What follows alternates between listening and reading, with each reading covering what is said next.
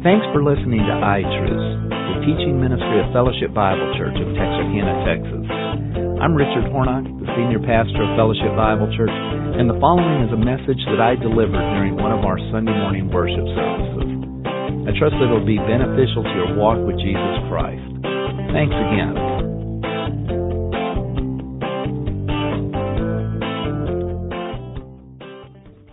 If you would take your Bible and turn with me to uh, the book of Revelation, uh, chapter 6.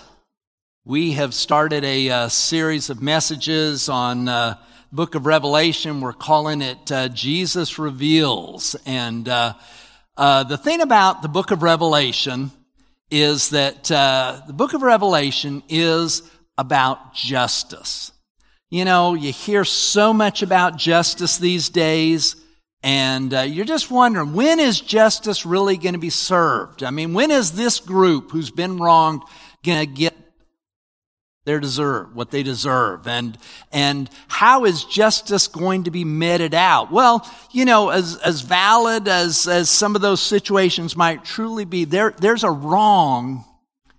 There is, there is someone deserves justice who's far more worthy than any thing in part that is part of this world. And that is that God deserves justice. Jesus Christ deserves justice. And when we get to this passage today, we're going to see God start to enact that justice. We're going to see God start to, to uh, uh, make things right.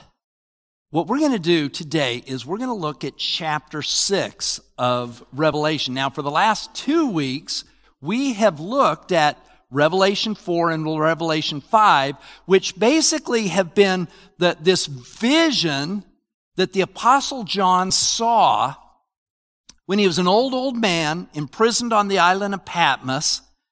And uh, he's the last surviving apostle of Jesus Christ. And God revealed to him what was going to happen, how he was going to enact justice, how he, God, was going to make all things right. And, and in chapter four, we, we saw this. We saw John had this vision and there was a door and he was invited, really commanded to go through that door. And there he entered into the throne room of God. And he saw God sitting on his throne and there were these four living creatures surrounding that throne. And they were just awesome. They had six wings and four faces and, and just, just magnificent.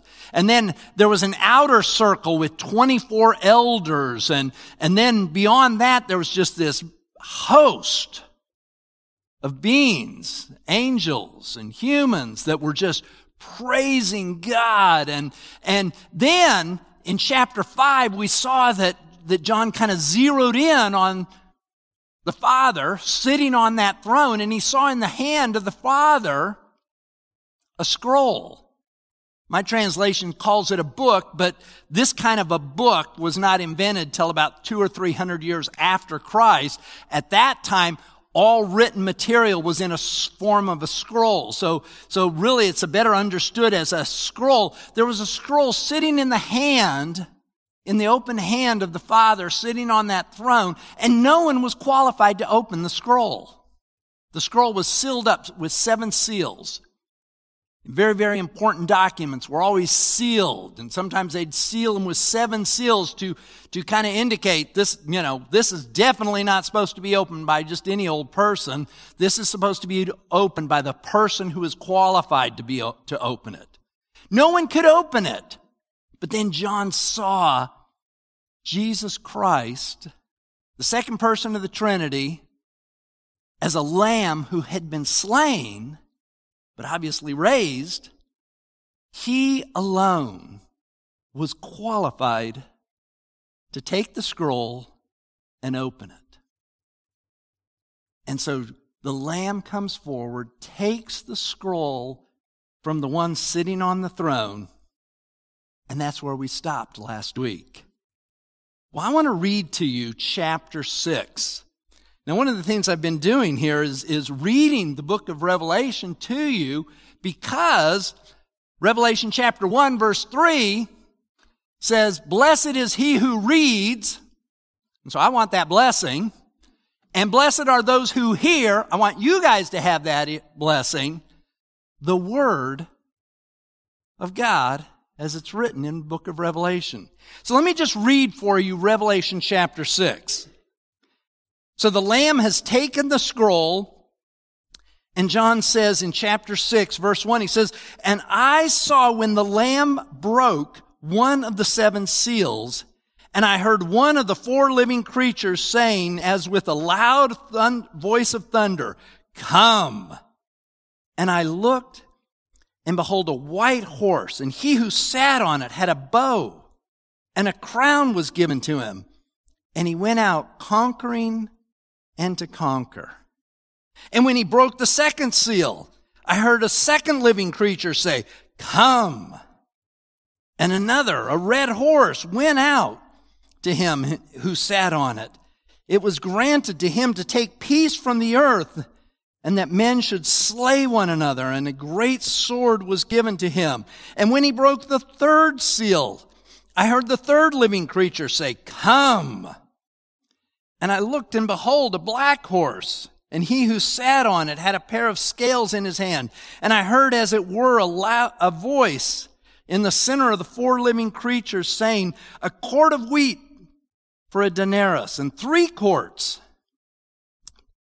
three quarters uh, of, of, barley for a denarius, and do not harm the oil or the, and the wine. And when he broke the fourth seal, I heard a, the voice of the fourth living creature say, Come. And I looked, and behold, a, an ashen horse. And he who sat on it had the name Death, and Hades was following with them.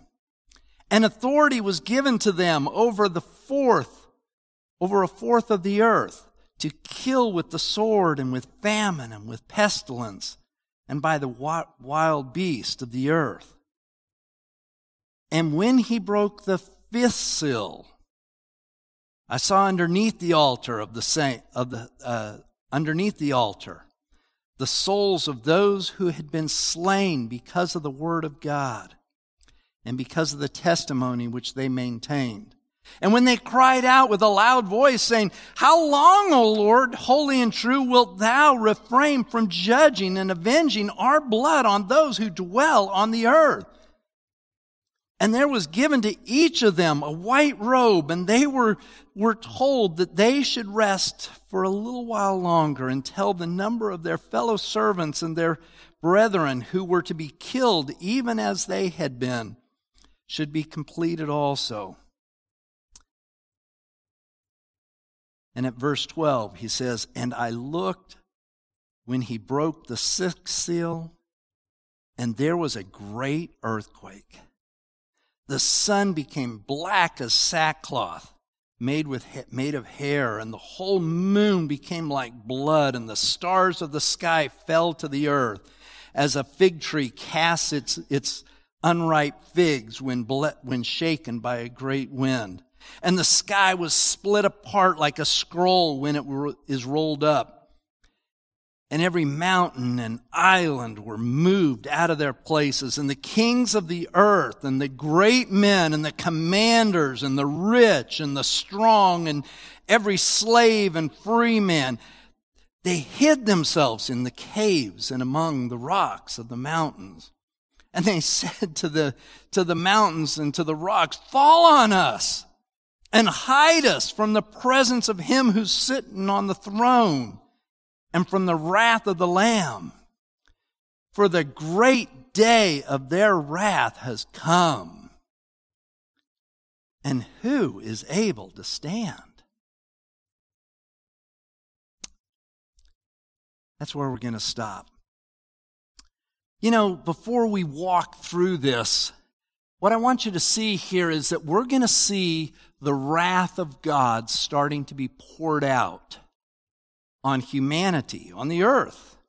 But before we get to that, I just want to make some observation. I'm just going to put them all up on the, on the screen here. And if you want to write them down or Better yet, you could take a picture of that just to get them so you don't have to write so much.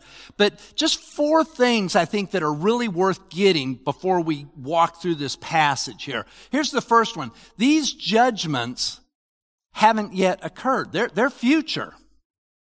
Uh, it's obvious when you read this passage of scripture, this was future to John. And it's still future to us. There's never been a time in the 1930 years since John saw this and wrote it down that these kinds of things have happened. This is prophecy that is still yet to be fulfilled. Now, there's some, you know, in the last 40, 50 years, some have said, oh, okay, well, maybe, maybe this is applying to Nero and the, the horrible things that happened in about 60 AD up to about 70 AD, culminating with the destruction of Jerusalem. Uh, don't really think that's what's going on here. Uh, for one thing, th- there's very, very little evidence that would show that the book was even written before that. That would say, well, the book had to be written about 55 AD when John was a relatively young man, whereas all the evidence is pointing to the fact that John was an old guy. All the other apostles had died, and he's writing this in 90 or 95. So He's writing it 20, 25 years after Nero did all of his business. So this, this stuff is future. Second observation I want you to remember just before we go in and walk through it is this is Jesus doing it. He's the one breaking the scrolls. He's the one revealing this stuff. He's the one executing this stuff. I think sometimes we, we think about the end times and the catastrophes that we see in this book and other books and stuff like that. And it's like, man, everything just flies apart. It's all out of control. Not true. Jesus Christ is doing this. This is intentional on his part. And that's going to take some, some real mature thinking because we're sitting there and saying, man, some of this stuff is really evil. It's horrible. And how in the world can a holy, righteous God work and utilize evil without himself getting tainted by that evil? Well, that's above my pay grade and it's all above your pay grade too. We're, we're just not going to know that, uh, until we get to heaven how that even works if god chooses to work to, to do it. But this is just another illustration of god utilizing evil without being evil. Because there's some stuff here that you know it's terrible but that's what God is enacting. That's what Jesus is enacting. Jesus is intentionally breaking these scrolls to reveal this stuff and ex- execute this stuff. Here's the, the third thing I want you to get. Did you notice, and I tried to emphasize it as I was reading it, the four living creatures. Now, th- these, these have got to be like the highest order of the angelic beings. You know, these, these angels, these four living beings that are right there next to the, to the throne of God to guard his holiness, to, to guard his glory and all the other things. I mean, the highest of the angelic beings. What do they say when these scrolls get, when these seals get broken? They say, come. It's like about time. You know, and, and I, I just want you to think about that. The wisdom of heaven wants God's justice to be served. And you know what? I think if we wanted to think like heaven, we'd want that. Not, not, not in a vengeful way. Boy, I wish God would get those people. I can't wait till he slaughters them. But we should want, like those angels want, we want God's justice to be served. We want God's name to be glorified. We want Jesus to be lifted up. And that's what these guys are saying when they say, come. Let's do this. Get it going. And then here's the last one, and, and I don't have time to really explain this. One of the things I'm planning on doing is, is on a Sunday night in January or February, because we're going to take a long time to go through the book of Revelation. I'm going to take a Sunday night just to explain to you how I think all of this fits into a timeline and pull in other passages like Matthew and Daniel and Ezekiel and others. Uh, but let me just get to the punchline. I don't think we're here. I think, I think the, the, the, the church, believers on this side of the cross, I think we've been raptured out. We're, we're now with the Lord. I think 1 Thessalonians 4 has occurred and we're not here. When these seals are broken here on earth and all of this stuff is meted out, we're now with the Lord already. We've been raptured. The, the church mentioned a whole bunch in chapters 2 and 3, chapters 1, 2, and 3. Church, church, church, church, church. You never hear the word church. You never see any reference to the church from chapter 4, verse 1 on. Man, you hear a ton about Israel. You hear a ton about the children of Abraham, Isaac, Jacob, all these tribes, Judah, Naphtali, Ephraim, Manasseh, Zebulun, etc. But you don't hear anything about the church. Why? Because I don't think any of this stuff is applicable to us. We're gone. Now, the tragic thing is that those who have not trusted Christ are still here. That loved one you have that has not trusted Christ, that friend, that neighbor, that coworker, they're left behind. They're here. But you and I, if we've trusted Jesus Christ as personal Savior, I think 1 Thessalonians 4 is our experience. The Lord Himself descends from heaven, and there's a shout, the voice of the archangel, the dead in Christ rise and then we who are alive and remain are caught up together to be with the Lord, and thus we're always with him from then on. It's like John 14, the night before Jesus was crucified, after he'd had the Last Supper with the guys, and uh, he told them, I'm leaving. And they were all distraught. But what did he say? Let not your heart be troubled. Believe in God, believe also in me. In my Father's house are many mansions. If were not so, I would have told you. But I'm going to prepare a place for you. And if I go and prepare a place for you, I'm going to come again and receive you unto myself, that where I am, there you may be also. Jesus isn't coming to be with us. He's going to come and get us so we can go stay with him. That's the rapture. And so I'll talk more about that at another time. But I just want you just to, as we walk through this, just to, to, to know this is what's going on here on earth. But you, if you've trusted Jesus Christ as personal Savior, you're with the Lord and we'll be watching perhaps, but not personally experiencing it. So let's walk through these six seals, and we're, we're going to do it kind of quickly. But the first one he, he, he breaks open, it, there's a horse. This is verse 2. There's a white horse, and he who sits on the horse has a bow but notice he doesn't have any arrows. But he's got a crown, so he's got authority, and he goes out conquering and to conquer. In other words, this is some kind of a leader. Now, initially we look at it and we're like, horses? I mean, you know, what, what is that? Well, think about it. 1930 years ago, a horse was basically the equivalent of an F-35. You know, the fighter jet that's like the, the best in the world that uh, they make down in Fort Worth. I mean, it's just think in terms of an F 35. This is a white F 35 that just took off. And, and he who is flying it, he's got all these abilities to conquer, but he doesn't need to, to, to do it by force. You know, okay, that's all it tells us, but we kind of can read back into what, what, what is this? Who is this guy? White, um, usually white means good. So is this a good guy that's going to get all this authority or is this a bad guy that's pretending to be a good guy that's going to get all this authority? You take a couple of other passages of scripture and that kind of indicate that there's this bad guy that's pretending to be a good guy who's going to get a lot of authority. Revelation 13, Daniel 9, Daniel 11 and 12. Uh, I think this is the Antichrist. And it's referring to how at some point in the future, there's going to be this, this person with all kinds of authority that's just given to him. It's like this peaceful takeover of everything. He's conquering, but he's already conquered. He's got a bow, but he doesn't even have to use any arrows to get that, to get what's going on there. So I think this first one is basically there's this conquering leader that moves to the center of the stage of world events. Look at verse 3. The second seal is broken open.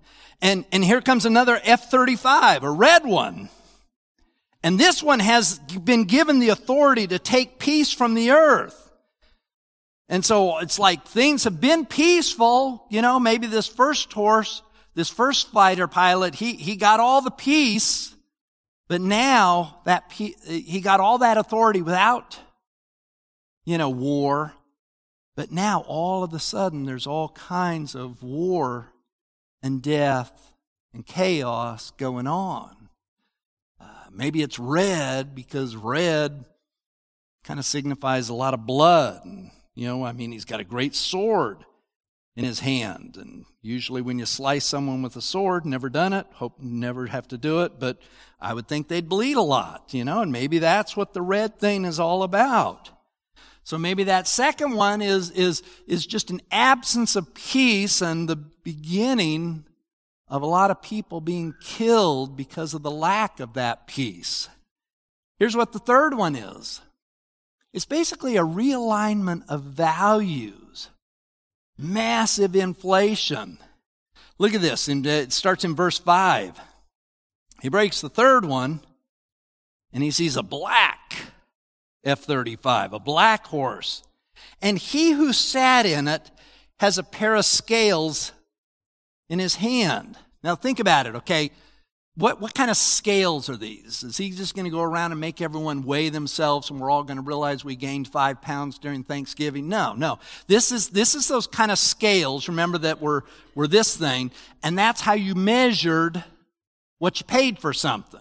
You went to the market and, oh, this thing is going to cost you this. And so they'd put a weight on this side that is that value, and then you had to put enough on this side, and when they balanced, the guy knew you were paying enough for whatever it was you were going to buy.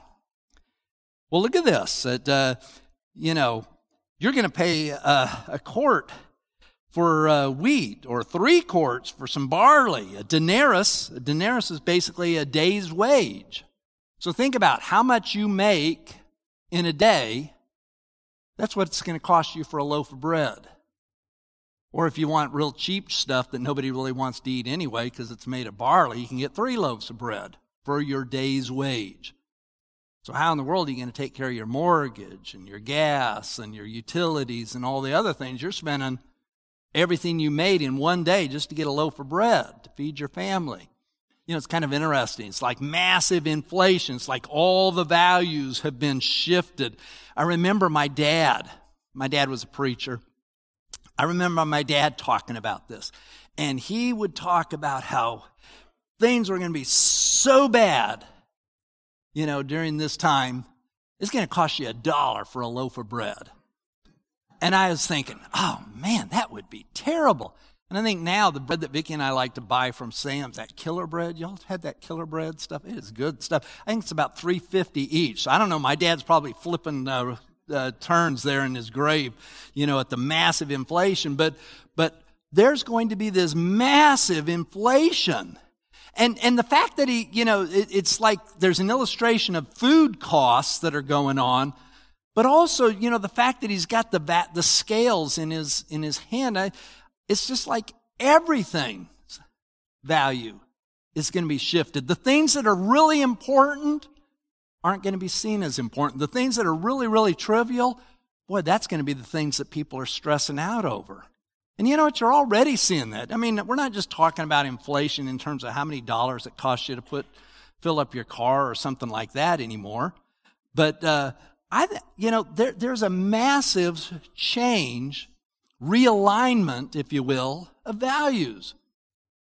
I mean, marriage, for example. I mean, devalued. Family and time with family, devalued. Things that, that, that, that really should be trivial in comparison, those things are huge and powerful. That's what we really put our time into. Things that are super important, like relationships and purity and integrity and, and just time with the Lord and time with God's people. Yeah, that, I can do without that. I got a lot of capital in the bank. I can pull some out. But boy, I got to really be pursuing this hobby or that hobby or something else. So it's just this realignment of values. It's like people don't even know what's important and what's not important. Look at the next one.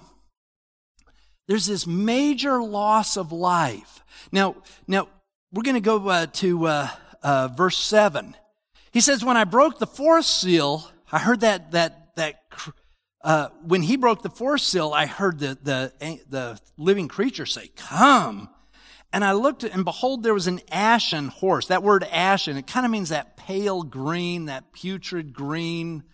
And, and the idea is it must be that it just had so much death associated with it.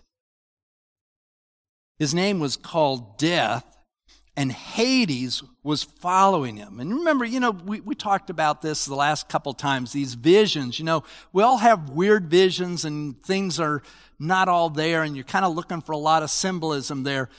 This is kind of one of those. It's like here is Hades. Hades is where people went before the cross. They, it's the place of the dead. And so here's Hades following along the F 35, you know, hoping he will kill a whole bunch so that he can get more customers in. And that's what's going on. And, and look at the quote at the very end of it, the end of verse 8. And authority was given to him over the fourth, over a fourth of the earth. Okay, you can't do math in your head. That a fourth translates into 25%. Authority is given to him to get a 25% through the sword, famine, pestilence, or wild beasts. Now, they estimate that there's now about 8 billion people on the face of the earth. A fourth, 25%, would be 2 billion. Essentially, what this one is, is through whatever's going on here, these four things war, famine, pestilence, wild beasts 2 billion people die. You know, we've kind of divided the group into four. Uh, it's like all of those people just died. A lot, yeah, sorry. that is huge. Family of five? Well, I can't do that math. Family of four? One guy's gone. That's what's going to be happening during that time. Now, look at the next two seals that he breaks the fifth seal and the sixth seal. Uh, interestingly, he doesn't tell us what those seals were, what the, the, the, the travesty was. He just tells us more of the response, puts a focus on the response. Verse 9, I think what, what has happened is there is a dramatic increase in martyrdom for the faith. You know, there's always been people that have been killed because of their faith and trust in Jesus Christ. Stephen in the book of Acts, Acts 7. Stephen was killed because he was outspoken follower of Jesus Christ. That happened many, many times. You know, I grew up hearing about John and Betty Stam, you know, in China, or Jim Elliot and Nate Saint down in uh, South America. They're, you know, it's kind of rare. But in these days, there's going to be so much opposition to the cause of Christ that those that speak out will be killed. Many will be killed. And so look what he says there in verse 9. It says, When I broke the fifth seal, I saw underneath the altar the souls of those who had been slain because of the word of God and because of the testimony which they had maintained. And they cried out and they said, Lord, remember the whole thing's all about justice. How long, O Lord, holy and true, wilt thou refrain from judging and avenging our blood on those who dwell on the earth? And they was giving them a ro- white robe, and they were told just just cool your jets for a little longer, just rest a little longer, because there's going to be some more that are going to die, and then it'll be taken care of. But what's the judgment? What's going on? There's major opposition to the things of God. And then finally, let's skip down to verse 12. The sixth seal. So we've seen five open. Now we're going to see the sixth one open from this scroll. And, and with each seal, the scroll is able to be opened up a little bit more and, and, and you see another detail of all this judgment that's being poured out. He said, I looked and uh, he broke the sixth seal and there was a great earthquake. The sun became black. The moon turned to blood. The stars were falling in. As, um, and so forth. Verse 14 the sky was split like a scroll when it's rolled up. Mountains and islands were moved. Remember, I said he's, he's kind of putting an emphasis on the reaction of it all. Look at verse 15. How do people respond to all this catastrophe?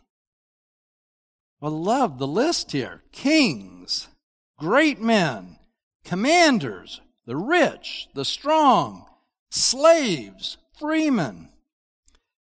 What do they do? Do they run to God? No. Jeremiah 17, 9, the heart is deceitful, it's desperately wicked. Who can know it?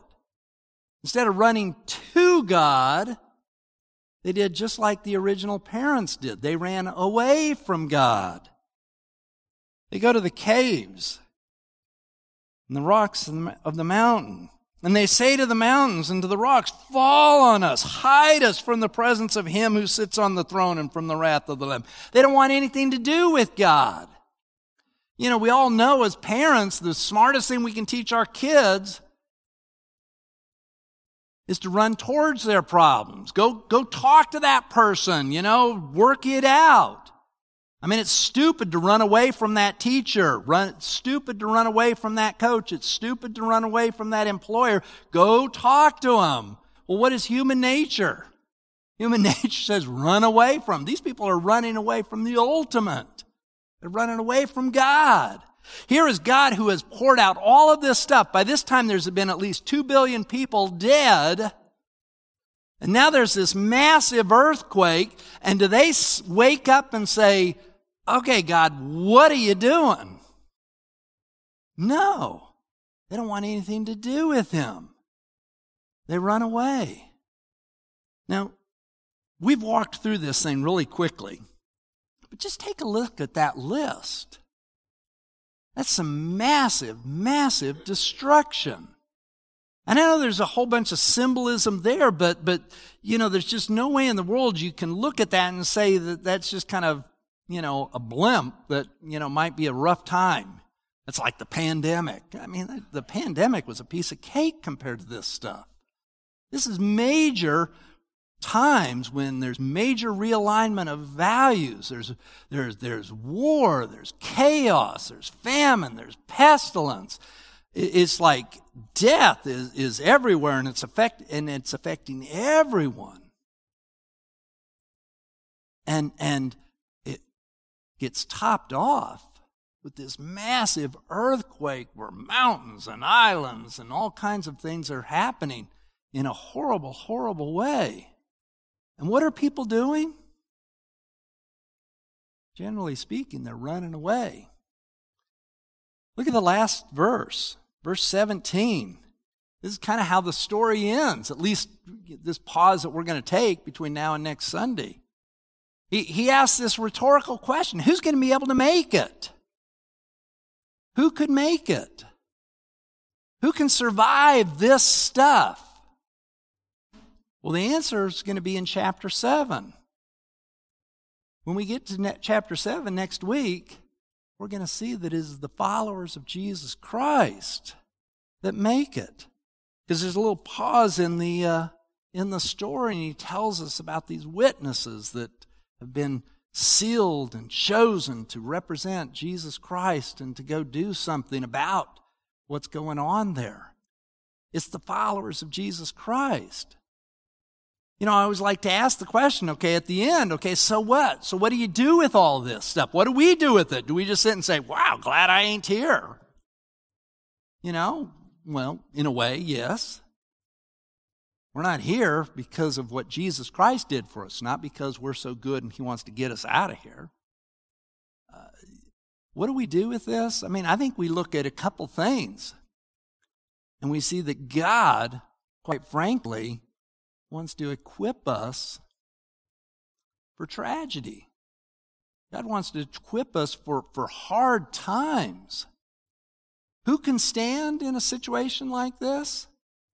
Well, even though we haven't gotten to chapter 7 yet, when we do, we'll know the answer. It's the follower of Jesus Christ. That tells me, you know what, there isn't anything that you and I can't stand against. Remember, we talked a couple of months ago about the hope that we have as believers. There isn't anything that should scare us to death that us to death. Now, we get scared all the time. I mean, life is horrible. I mean, you lose a job, you lose your health, bankruptcy, kids, parents. Yeah, all kinds of tragedy, all kinds of chaos, and, and sometimes it scares us to death. But the truth of the matter is, as a child of God, as a person who's been, who has been redeemed by the blood of Jesus Christ, nothing needs scare us to death. God has infused in us that eternal life that provides us with that hope that no matter what we wake up to tomorrow, God says, you can handle it. If you're here today and you have trusted Jesus Christ as personal Savior, this rhetorical question that's at the end, this ought to provide you with some incredible hope. Because John's looking at that and he's saying, Oh my goodness. How in the world could anyone survive this? How could anyone endure this?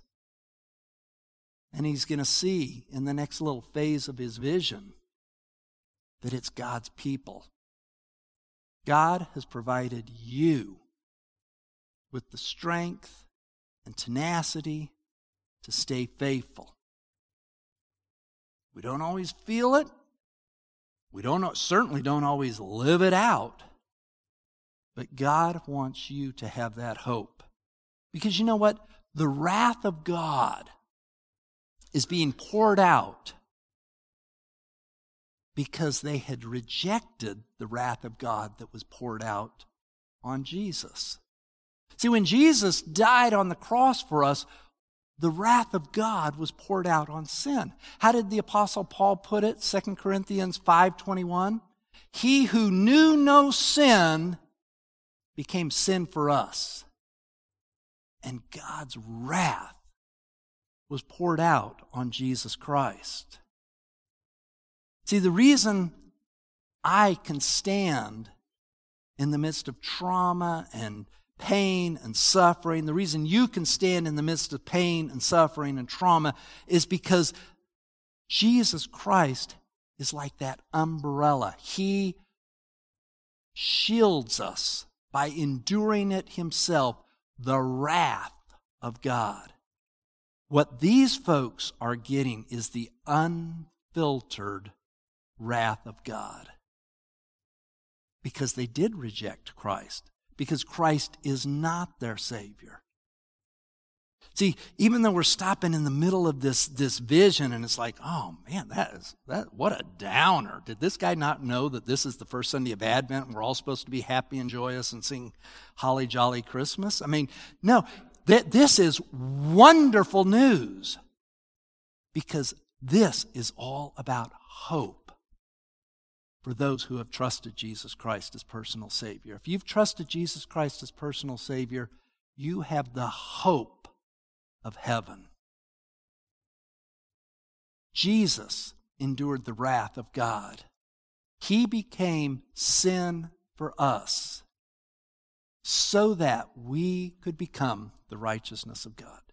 Does that mean we never have issues? Does that mean we never endure hard times? No, God uses hard times all the times to teach us certain things. But what Jesus did was he shields us from the wrath of God. He became propitiation for our sins. He endured God's judgment so that we can have that eternal relationship with Him. Do you have that relationship? Do you have that relationship with Jesus Christ where you have placed your faith and trust in Him and Him alone for salvation? Not your good marriage, not your good kids, not the nice check you put in the offering or intend to put in the offering, not the faithfulness you show to your employer, but simple faith alone in Jesus Christ alone. That's the so what. Have you trusted Jesus Christ as your Savior? Jesus Christ came to seek and to save the lost. And if you're here today and you feel lost, the real answer is trusting in the Prince of Peace who provides that peace with God. Let's pray.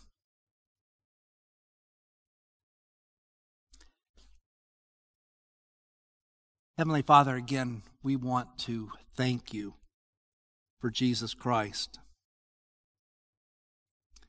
And Father, I again just want to give us a moment to uh, just talk individually, personally with you.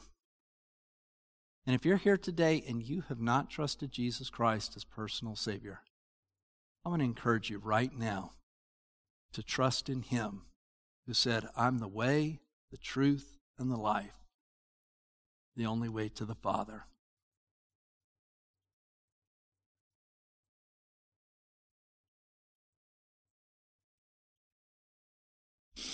And if you are here today and you have trusted Christ, I want to encourage you to embrace the hope that God has provided for us. Jesus endured the wrath so that we don't have to. He became sin for us so that we could become the righteousness of God. Father, we who have trusted Jesus Christ as Savior, we just want to say thank you. Father, we have seen a glimpse of a horrible future. But Father, I thank you that uh, we can stand in Jesus Christ and in faith in what He's done on the cross of Calvary we truly can stand before you, not clothed in our righteousness, but clothed in the righteousness of Jesus Christ. I pray, Father, that uh, you would just burn that truth into our hearts and our minds. That it is only in Jesus Christ that we can stand. It's in His name we pray.